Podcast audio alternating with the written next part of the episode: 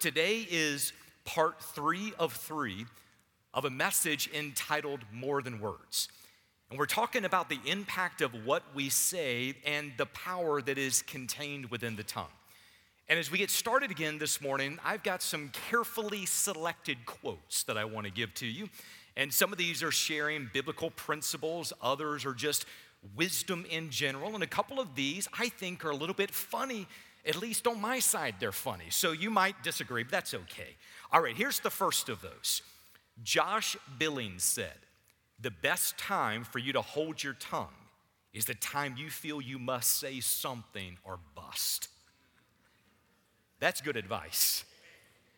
In fact, he's not only just talking about be careful what you say, he like pinpointed one of those major moments, like when you're on the edge and the words are about to come out and you're about to bust in suspense. Like that's the moment you want to hold your tongue. Charles Swindoll said, We need to think of our tongue as a messenger that runs errands for our heart. Our words reveal our character. Man, that is so in line with what we've been studying right here out of James chapter 3. The imagery of our tongue being a messenger for the heart. That is strong, strong imagery. Uh, the next three quotes are anonymous, but they contain great insight. Here's the first one Don't mix bad words with your bad mood. You'll have many opportunities to change your mood, but you'll never get an opportunity to take back what you said. That's gold. What incredible focus and insight, wonderful perspective. Here's the next one Your ears should already know what your mouth is about to say. Don't surprise them.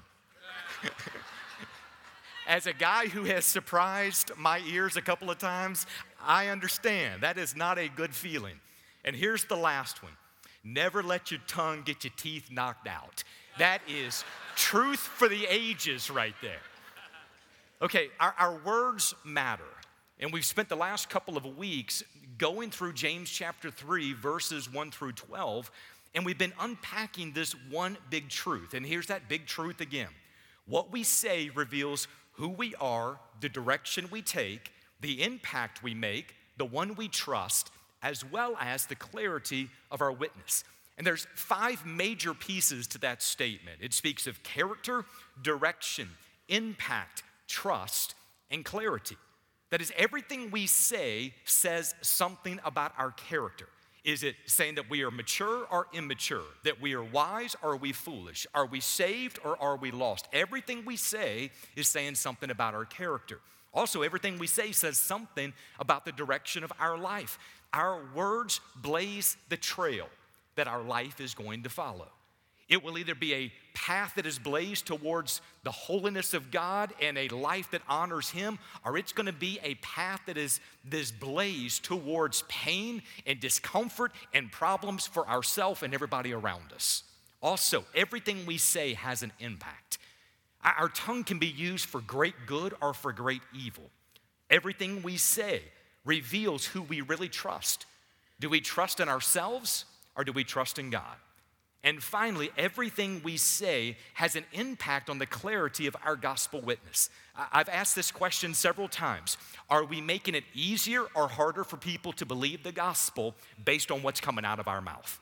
So we're going to reread James chapter 3.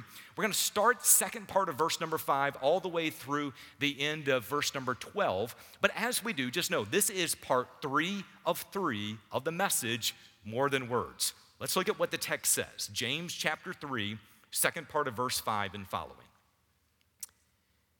How great a forest is set aflame by such a small fire. And the tongue is a fire, the very world of iniquity. The tongue is set among our members as that which defiles the entire body and sets on fire the course of our life, and it is set on fire by hell. For every species of beast and birds, of reptiles and creatures of the sea is tamed and has been tamed by the human race. But no one can tame the tongue. It is a restless evil and full of deadly poison. For with it we bless our Lord and Father, and with it we curse men who have been made in the likeness of God. From the same mouth come blessing and cursing. My brethren, these things ought not to be this way. Does a fountain send out from the same opening both fresh and bitter water? Can a fig tree, my brethren, produce olives or a vine produce figs? Nor can salt water produce fresh. Let's pray. Father, guide us through your word. Lord, may you give us ears to hear today, and may your spirit clearly communicate what we need to know. In Jesus' name, amen. The tongue is linked to the heart. Matthew chapter 12. When the heart is right, our words are right. When the heart is corrupt, our words will also give us away. While verse number one of chapter three specifically addresses teachers of the Bible, the big truth that we're unwrapping for this entire section also covers teachers as well. But when addressing teachers, we've found that teachers of Scripture have a greater responsibility and will receive a stricter judgment. Uh, to sin with the tongue in private with a couple of friends is bad enough. To sin with the tongue in public among a crowd is immeasurably worse. There's more people who are impacted. The damage can go further and faster. We find that from that idea of teachers being under a stricter judgment, we began to unpack our big truth. The first thing we found is what we say reveals who we are. That was out of verse number two. The key to understanding James's argument about the tongue, it is found in the word perfect. In this context, perfect is used of something that is complete or mature. So, whenever James is saying if somebody does not stumble with the tongue, they're perfect, he's saying if somebody does not stumble, it's a sign of maturity. There's growth in Christ. Our tongue will reveal our character mature, maturing, immature, foolish, wise, saved, lost. It's going to come out in the tongue. The second piece we found is what we say reveals the direction we take. That was found in verses three through five. Now, James gave two illustrations of how the tongue directs the course of a person's life the horse and a bridle, as well as a ship and its rudder. A horse that cannot be controlled cannot be directed. A ship that cannot be steered is a liability to everyone involved. In both cases, James is saying the tongue, even though it is small, it has the ability to direct and to control a person's life. That's where we ended the last time. Here's the new information. Let's pick up with what we find in second part of verse number five. Here's the, the idea we're unpacking. What we say reveals the impact we make. What we say reveals the impact we make. This is what it says, verses five and six. See how great a forest is set aflame by such a small fire. And the tongue is a fire, the very world of iniquity. The tongue is set among our members as that which defiles the entire body and sets on fire the course of our life and is set on fire by hell. Now, the two former illustrations that James just gave, that of horses as well as ships, those are directed and they are controlled by small bits and small rudders. Directed and controlled, directed and controlled. Now, in this illustration, he talks about a forest fire that has no direction and is out of control because of a small flame. That same tongue can direct or it can destroy. It can help or it can hurt. It can be attempted to be controlled by us or it can be controlled by God. Either way you want to look at it, our tongue is going to make an impact. Now, in this context, James is speaking specifically about negative impact. He, he wants the readers to understand the destructive potential that is found in the tongue. And a fire graphically depicts the destructive potential of the tongue. Thousands of acres can be burned, thousands of structures can be lost, thousands of lives can be lost because of a single flame. Unfortunately, we've been reading about that exact example with the, the fires that happened in Maui. Because of a, a small flame, they found that now there's 114 people who have lost their life, and there's another 1,300 that are still missing. With only 40% of the search area that is complete. This is already the largest fire in US history since 1918. 1,800 homes and structures have been burned to the ground. Thousands of acres have been lost. And, and, while the, the focus, the specific cause of the fire is still under investigation, there is mounting evidence for the fact that one of the down power lines created a flame that started the fire. There's a, a bystander who happened to catch video of this power line down and flames shooting off because of it. Here's what we find one spark, one flame can bring incredible destruction. Now, I, I want you to think about the destructive power of fire for just a moment. Fire is a unique destroyer. Fire has the capacity to reproduce itself, to burn indefinitely, to get bigger and bigger and bigger, as long as it has fuel to burn and oxygen to sustain combustion. It can just keep going from there. So I've got a lighter in my hands this morning. I, I, I keep lighters around, it's for candles, just in case you're wondering. But I, am gonna see if I can get this to, to light up, but we got a lighter. Notice how there is a flame, small flame, that's coming out the top that is controlled. Something about the size of a couple of postage stamps. And what James is saying is something that is this small can consume this entire building.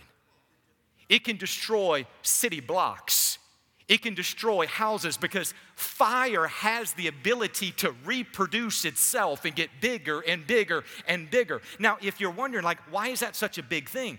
Because that's not true of everything that destroys. For example, water can also destroy, there's floods that destroy, but water does not have the capacity to increase itself. So, for example, if I have my little water bottle, which I bring up here every single week, if I got my little water bottle and I spill water on top of my Bible or on top of my iPad, what comes out, when it's out, it's done. It can destroy what's sitting under it, but once it's out, it's done. That's not the same with fire.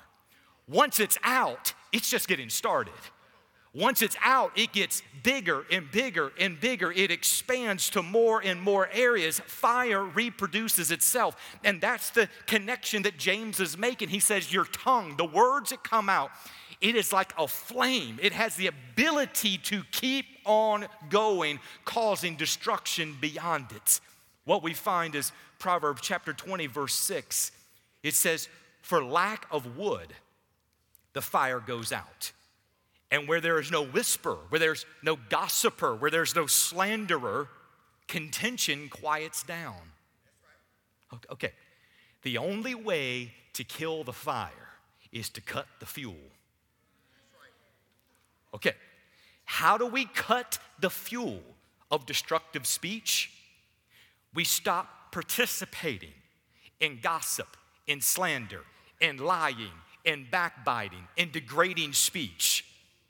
And when I say we stop participating in, here's what I mean by that it includes starting it, listening to it, spreading it, and allowing it. Here's a good statement gossip ends when it hits the ears of a wise person. Gossip ends when it hits the ears of a wise person. Now, continuing with this fire analogy that has already been brought up, verse number six presents four different parts or elements that make fire such a wonderful analogy for the destructive power of the tongue. Notice these statements. He talks about the fact that tongue is the very world of iniquity. Uh, in, in this context, world is not of earth or the universe, it's speaking of a system. Uh, it is a system of iniquity. It's a system of evil, rebellion, lawlessness, every form of sin. The tongue, he's saying, is a part of that system. But then it goes beyond just a part of the system, and he says the tongue defiles the entire body. That, that system may be out there, and you might say, okay, that's just one part of my life. But what he's saying is, what starts with the tongue doesn't end with the tongue. It will also impact the mind, it also impacts your steps, it impacts your obedience, it impacts your relationships, it impacts your heart. Every part of that, it, it spreads out from there. But then it goes beyond that. He said, The tongue sets the course of our life on fire. And that's not the good fire, like somebody saying that person's on fire. I'm talking like bad fire, like blowing it up. Here's what he means by that a physical fire. It has destructive elements that are a part of it, the same as our speech does of us. It's not just a part of our tongue, it also impacts the whole of who we are. But it doesn't stop with the whole of who we are today, it also impacts the future of our life tomorrow. It sets on fire the course of your life. Think of it like this our words follow us. And in the days of social media, our words will follow us forever. You don't get over it. Now, now, why would I bring that up? Let's just give one analogy of how our words can set the course of your life on fire. You all do know that companies will scour the social media accounts of potential employees before they hire them. Why are they scouring those accounts? Because they want to find out what did this person say? What did they post? What did they stand for? Is there anything about this person's life that would be an embarrassment to the company? So, somebody's drunk post from 2019, their online rant against their former employer back in 2020, their off color joke or their poorly thought out hashtag or that suggestive picture from 2022 can impact their hireability in 2023. Now, somebody might say, but it's my account. I can post whatever I want. You can. You can. But let's also be very clear it's their company, it's their job, and it's their reputation on the line if they hire you. They could do what they want as well. I'm not trying to be mean or ugly in this. I'm just trying to say there are people who they get looked over sometimes for something like a job because of something that was put in motion three, four, five years ago on social media. He, when he says it can set on fire the course of your life, that's happening to this very day. Here's the fourth of those the tongue is continually set on fire by hell. The present active form of this verb indicates the continuing state of what's happening with our tongue. Uh, the word hell, it means valley of Hinnom. Uh, it was a deep gorge southwest of Jerusalem. It was where trash and the bodies of dead animals, as well as executed criminals, were dumped and they were constantly burned. Uh, that location had been one that was used in Canaanite worship as they would sacrifice their children to the pagan god Molech. Uh, when King Josiah forbade that practice, that ground, that area was then seen as is unclean. It became a garbage dump where all the filth of Jerusalem was taken to be burned. So, because the fire burned constantly and maggots were everywhere, that was the imagery that Jesus used of Gehenna, eh, that fire of the eternal, never ending torment of hell. He says in Mark chapter 9, 43 and 44, he talks about where the worm does not die and the fire is not quenched. That's what that word is referring to. The very fact that he says the tongue is set on fire by hell indicates that our tongue can be used by Satan to accomplish the purposes of hell. What is Satan's purposes? To steal, to kill, and to destroy. Mature believers recognize the destructive power in their tongue and they bring it into submission to Christ. As a result of that, they, they're constantly on guard and they submit their speech to God. Here's the next piece, it goes fast. What we say reveals the one we trust. This is found in verses 7 and 8. It said, For every species of beasts and birds, of reptiles and creatures of the sea is tamed and has been tamed by the human race. But no one can tame the tongue. Can you tame your tongue? Nope. I cannot tame mine. You cannot tame yours. Doesn't matter about how long you've been walking with Jesus. Doesn't matter about your denominational preference. Scripture's clear. No one can tame the tongue. Then it says, it is a restless evil and full of deadly poison. Now, now, here's the main point. Don't get distracted by all the birds and reptiles and the fish and all of those things. Here's the main point that he is saying people cannot tame their tongue, but God can. If you think you can do it, you're, you're mistaken in this. The tongue is represented in verses 7 and 8 as wild and undisciplined and irresponsible and irrepressible and savage. There's a primitiveness that comes with the tongue uh, to show our inability to tame the tongue.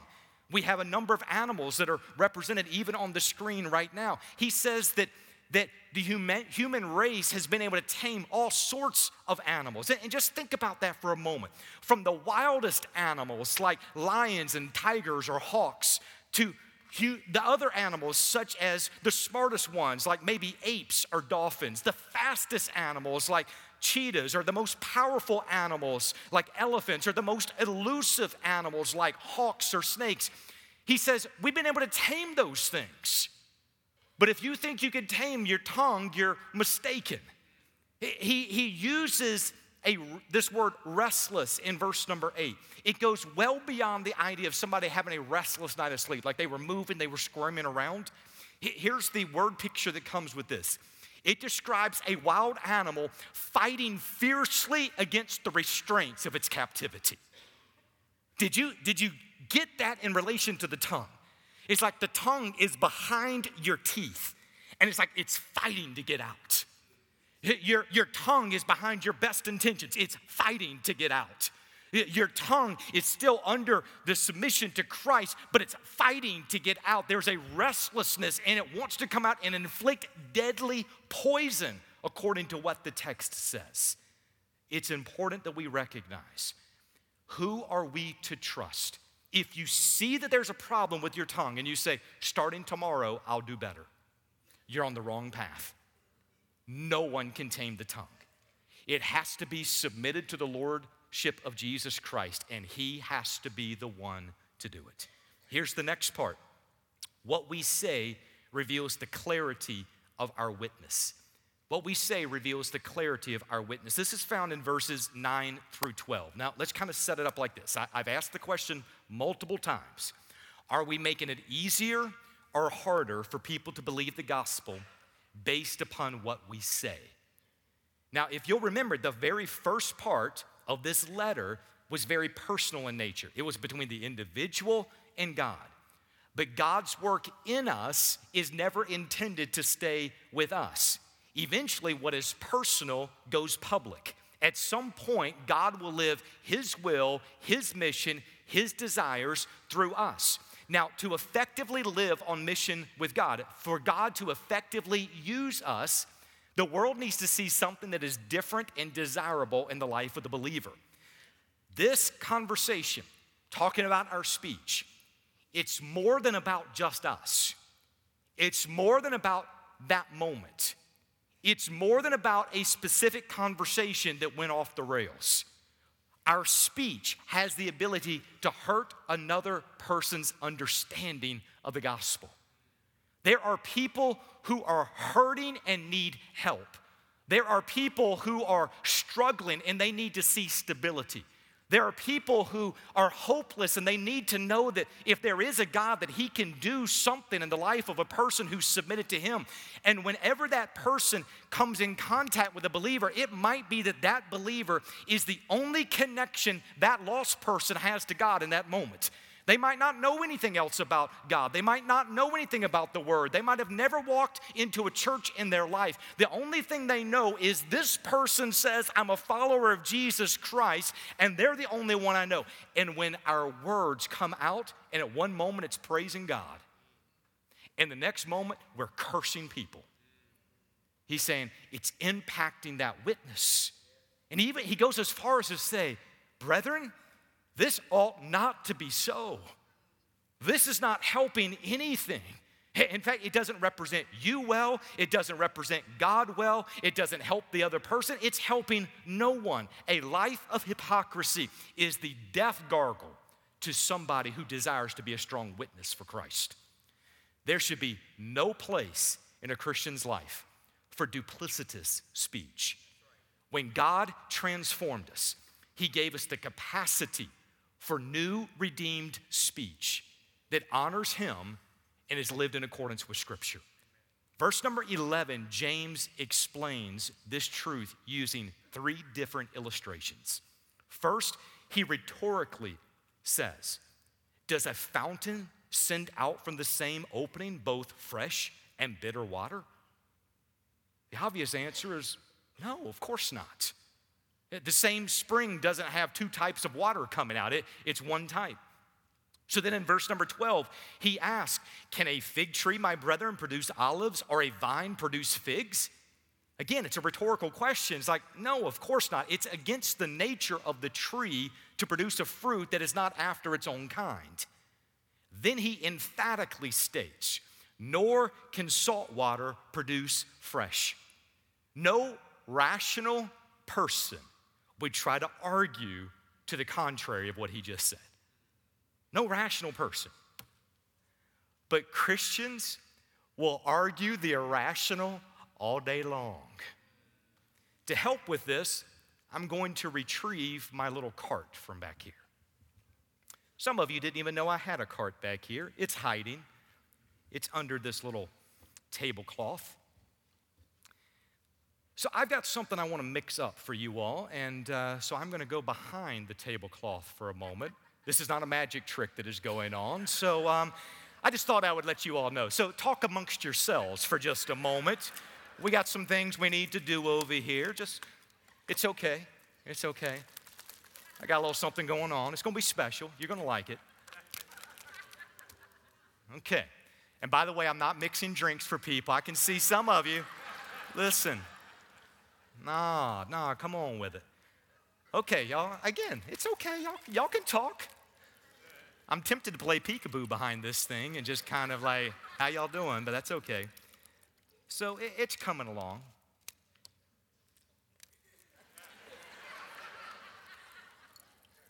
I'm just seeing how uncomfortable I can make everybody other than myself right now. If I had some Jeopardy music, it would be even better. And there you go. Thank you. Please feel free to fill in the gaps right now. That's nice. All right, all right. We're getting closer. We're getting closer. And by the way, I could have done this without having to uh, sit behind a cart the whole time, but I think there's something powerful about a visual illustration. So that's what we're going to go with this morning. All right, almost there. So, hey, how are y'all doing again? so, let's say you've got some guests that come over to your house and they've been there for a few moments and as a good host you want to give them a drink and, and you ask can i get you a glass of water? And they say that would be wonderful. And you go to your sink and you pour a nice beautiful crystal clear glass of water and you hand it to the first one. You say ah that's nice and then you ask the next person would you like a glass of water and they're like sure hey how about you yes so then you come out and you have these two glasses. They're a little murky. They're a little murky. They got some issues going on with them. And then you ask the next one, hey, would you like a glass of water? As a matter of fact, I would. So you hand them this one. It's a different level of murky, but it's still murky nonetheless. So you just kind of line that up for people. And then you go over here, and right afterwards, you ask another one. They say, Yes, I'd like one. And you give them this one. It's crystal clear, it's beautiful, it looks great. That person's thanking the Lord at that moment. And then you go and you ask some other people, and they say, Sure. And you get them two glasses like this. It's darker than all the other ones. And then you finish, and there's one more person, and they say, Yes, I'd like some. And you give them a glass of water, and it looks like this. It's beautiful and clear and pure. So stop there. If your sink were producing water like this, is it not reasonable to assume something is wrong with your plumbing? Does that make sense? Something's wrong. In fact, I, I would hope, I would hope the moment water like this starts coming out your sink, I would hope you would start apologizing to your guests and saying, Hey, I am so sorry. I got something else. Like, I, I cannot serve this to you. Does that make sense? That same thing, though, Notice the way Christians respond on this. Christians can come to church and they can praise God with their lips at 9:30. Then they walk right out of the service and they slander two brothers out in the atrium.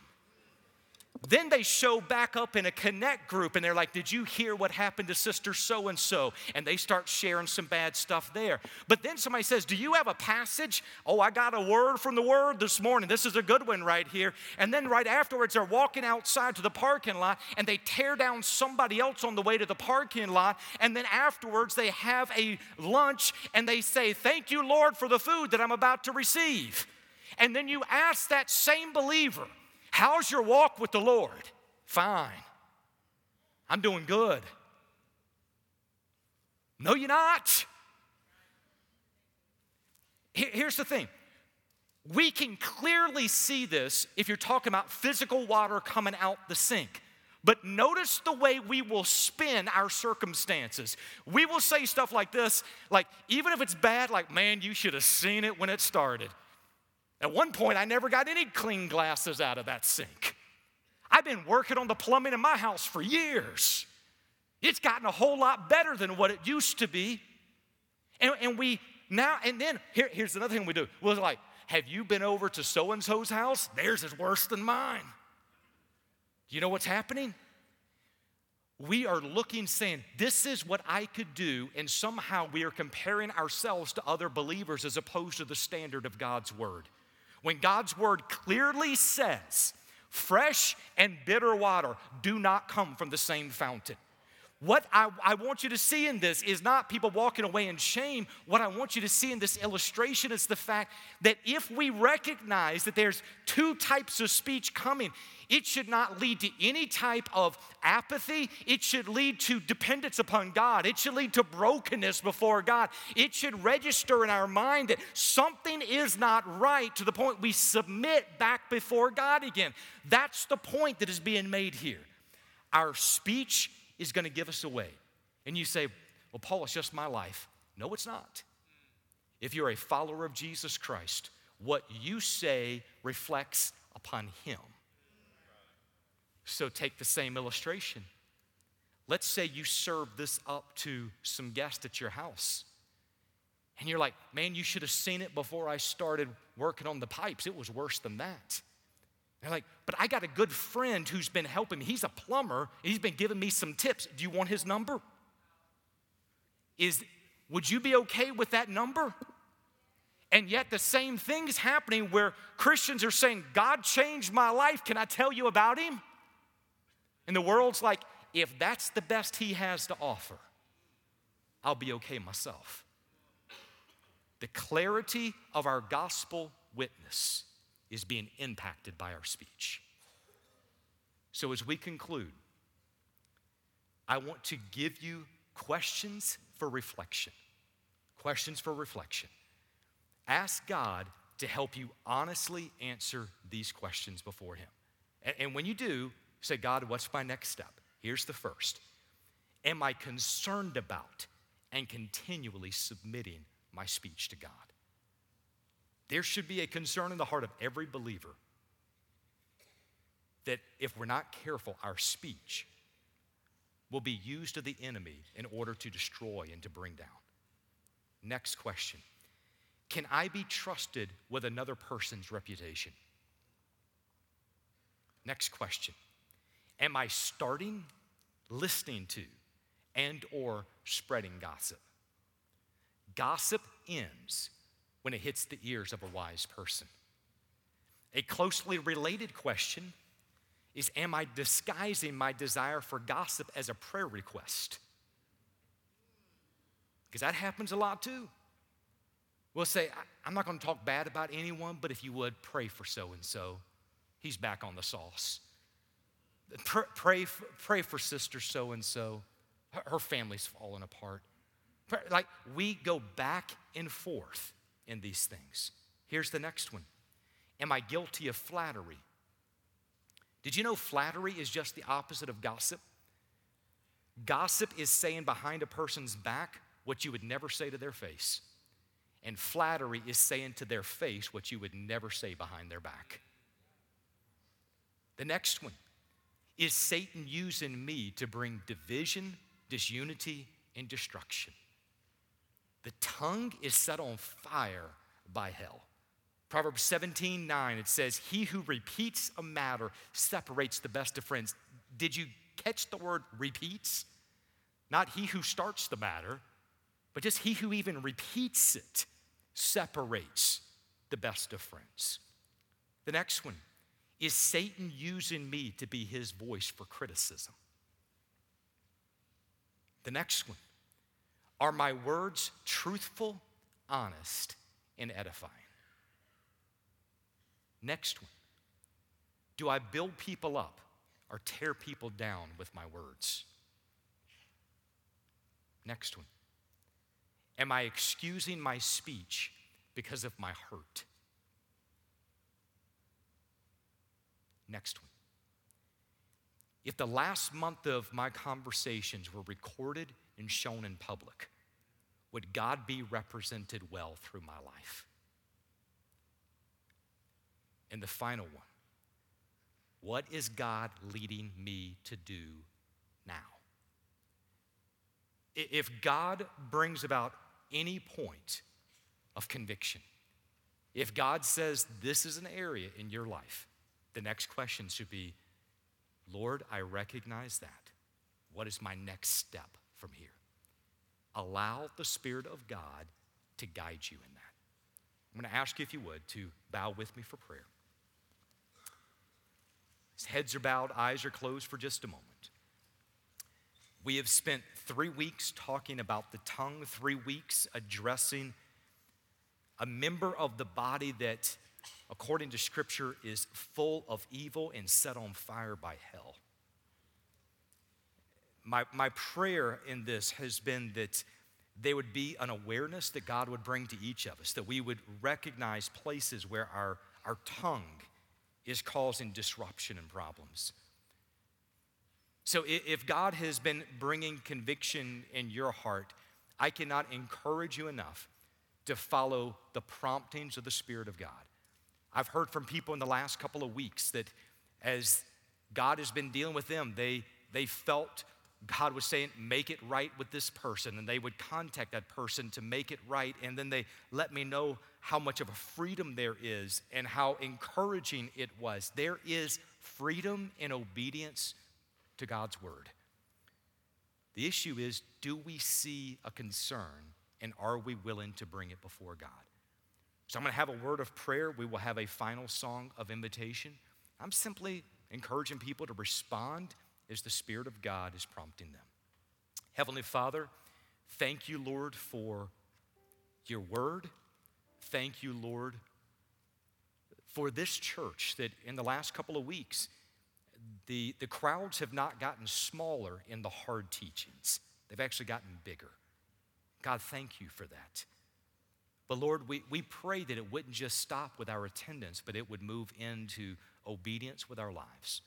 So, Lord, we ask at this time that your spirit would move in our hearts, that we would walk in obedience with what you desire.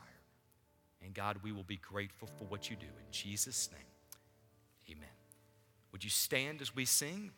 There's going to be pastors and some of the pastors' wives that will be at the front. There'll be counselors at the front. Might be just you just want to come and talk to somebody or pray with someone. Whatever it might be, I'm just going to encourage you to respond as the Spirit leads.